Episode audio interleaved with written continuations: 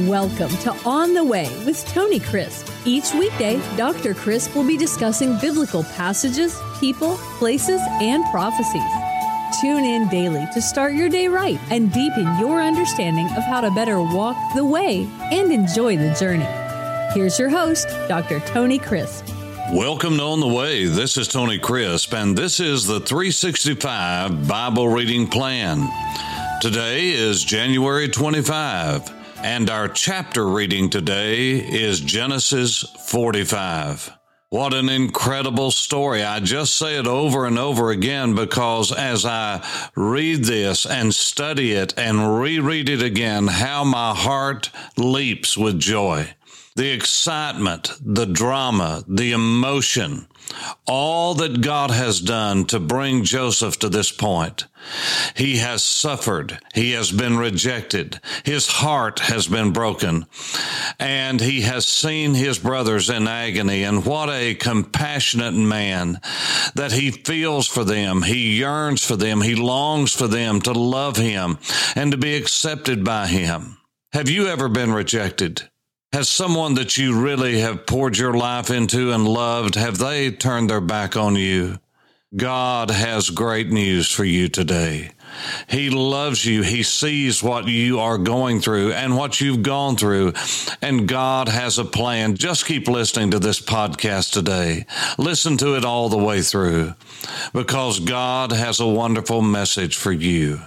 In Genesis 45, Joseph can no longer constrain himself. And the scripture says that he just couldn't do it in verse 1. And he made every one of the Egyptians leave so that it was just he and his brothers. And Joseph said to his brothers, I am Joseph. Does my father still live? Now it's out.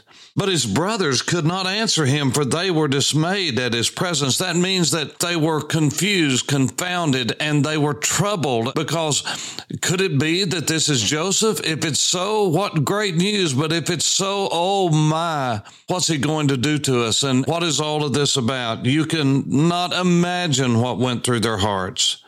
And Joseph said to his brothers, Please come near to me. He wanted to touch them. He wanted to sense them. He wanted them to touch him and hug him and love him. So they came near and he said, I am Joseph, your brother, whom you sold into Egypt. But now do not be grieved or angry with yourselves because of me being here. And then he said once of what he's going to say twice in just a matter of seconds. For God sent me here before you to preserve life. For these two years, the famine has been in the land. There are still five years which there will be neither plowing nor harvesting. And he said it again then. And God sent me before you to preserve a posterity for you in the earth and to save your lives by a great deliverance. Joseph wanted his brothers to know that he's not angry with them. They don't need to be angry with themselves. But yes, they did sell him into Egypt. And he said that right out of the gate. He said, I am Joseph, the one you sold, the very one that you sold into Egypt. What you meant for harm, God has taken and meant for good. And none of us knew it at that time, but God was sending me ahead for this moment so I could deliver you, so we could all have a fulfillment in our very lives of what God promised to our fathers, Abraham, Isaac, and now Jacob. Is he alive? I want to see him. And so after that, he reassured them again. And so he said, So now it was not you who sent me here, but God. The third time in a matter of seconds. He wanted them to know God had sent him here. Now we're going to come back to that. And he's made me a father to Pharaoh this is a young man talking, 30 years of age. Now he's saying, I'm like a father, I'm like a son. We're in a relationship that you wouldn't believe. And so he says, Hurry, hurry, and go up to my father and say to him, Thus says your son Joseph, God has made me Lord of all of Egypt. Come down to me and do not tarry. Can you imagine what's going to happen to Jacob? And these sons on the way, you can imagine what they went through. They could not believe it for joy, not for doubt. They just couldn't believe it for joy. Can you imagine in your wildest imagination something like this happening? And they couldn't believe for joy. It's like the resurrection. They couldn't believe for joy. It was just too good to be true. When the Pharaoh heard about it, he was thrilled. And he said, Go get your father, go get your family and everyone, and bring them here, and they can have the best land. He gave them Goshen, which was the pasture delta. And it was the place where not only they could raise their flocks and herds, but could take care of Pharaoh's and find favor and have all the food and all the clothing and all the shelter that they would ever need. How God provided. So in verse 14, it says, Then he fell on his brother Benjamin's neck and wept, and Benjamin wept on his neck. Moreover, he kissed all of his brothers and wept over them. And after that, his brothers talked with him. This is such a wonderful reunion. And I think of how they fell on one another's neck and put their arms around one another and kissed one another. You know, we don't do that anymore because of the perverted culture in which we're living. My brothers and I always used to kiss one another when we left. And my dad, I kissed my dad on the lips when I was 19 years old. Remember it plain as day. We would always kiss. You say, Oh, I can't believe that.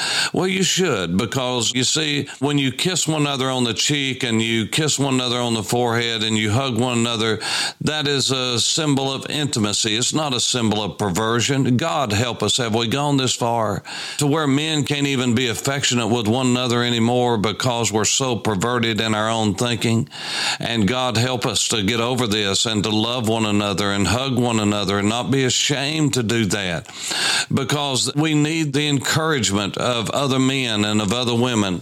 Women find that easier than we do. But again, there's so much perversity among us that we've lost something of the intimacy and the human touch that we so desperately need. God, please help us to overcome this, especially within the household of faith and among the church of Jesus. Please help us. That's my prayer.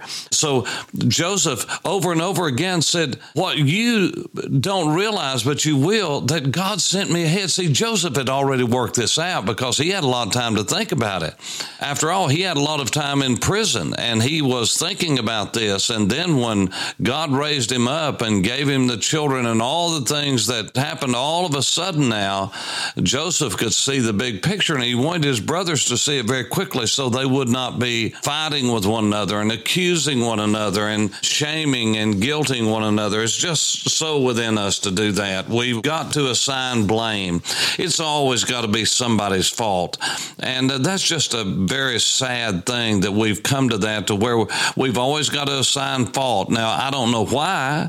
When something something happens, I look for solutions. I don't look for who's at fault. If we have to come back and deal with that, we do. But the main thing we need to do is care for people when it's in need, not say, well, how'd we get into this mess? If that's your attitude, change it. And if that's your attitude as a woman uh, towards your husband, you've always got to find fault, stop it. Men, if this is your attitude and you've always got to find fault so you can blame someone, stop it get to the solution. Let's just get to solving problems instead of assigning blame because when you're not solving problems and assigning blame, nothing gets done but frustration and division. And so Joseph is looking for a new beginning. And he wanted them to see the bigger picture. Oh my, how we get caught up, how we get caught up. Joseph's brothers were just uh, concerned about right then and, and how this was going to affect them. Joseph had already lifted his eyes toward heaven and he had seen the big picture that God had it all worked out. And this is one of the reasons why I want you to read through the Bible and read through key chapters because the more we understand that God has it all figured out, the less we will worry and fret and live the lives that we do with our myopic tendencies to just be looking down all the time instead of looking toward heaven. Set your affection on things above, not on this earth. Set your affection where Christ dwells at the right hand of God, because you see, it's just going to be a moment in time and we're going to be there.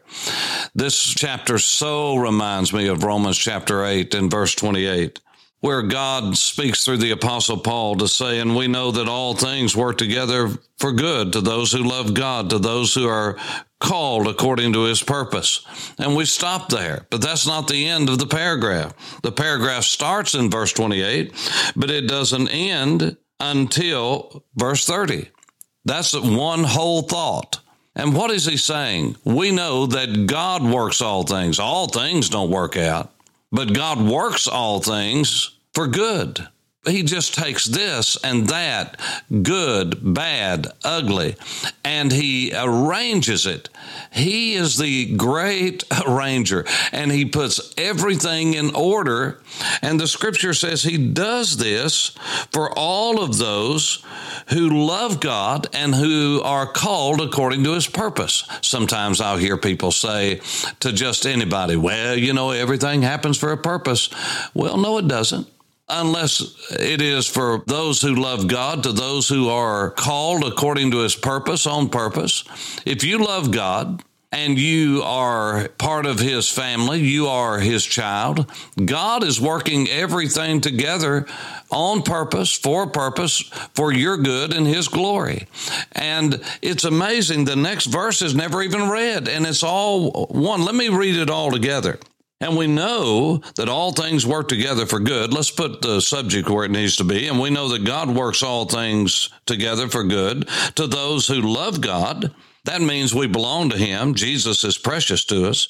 To those who are called according to His purpose, for whom He foreknew, that is, was an, an intimate relationship with, He also predestined to be conformed to the image of His Son. I am many times asked about predestination. Let me just give you something that'll help you with predestination. Predestination in the New Testament always is in relation to children of God never to the lost, always to the believer. Predestination has to do with the believer, always in the New Testament, no exceptions. And in this case, it's evident. The Bible says to those of us who love Him, to those of us who are called according to His purpose, and that's anyone who's saved. The Bible says He foreknew us in his love, he brought us to himself. And listen to this he predestined us to be conformed to the image of his son. And the word predestined is the word pro horizo. Pro means before. Horizo is where we get our word horizon. That's right. What is the horizon? I have spent many hours in a small plane learning how to fly a small plane, just a little two seater. Out in Texas, we flew by the seat of our pants. We would take off on a dirt runway and we'd land on a dirt runway and we had just basic gauges.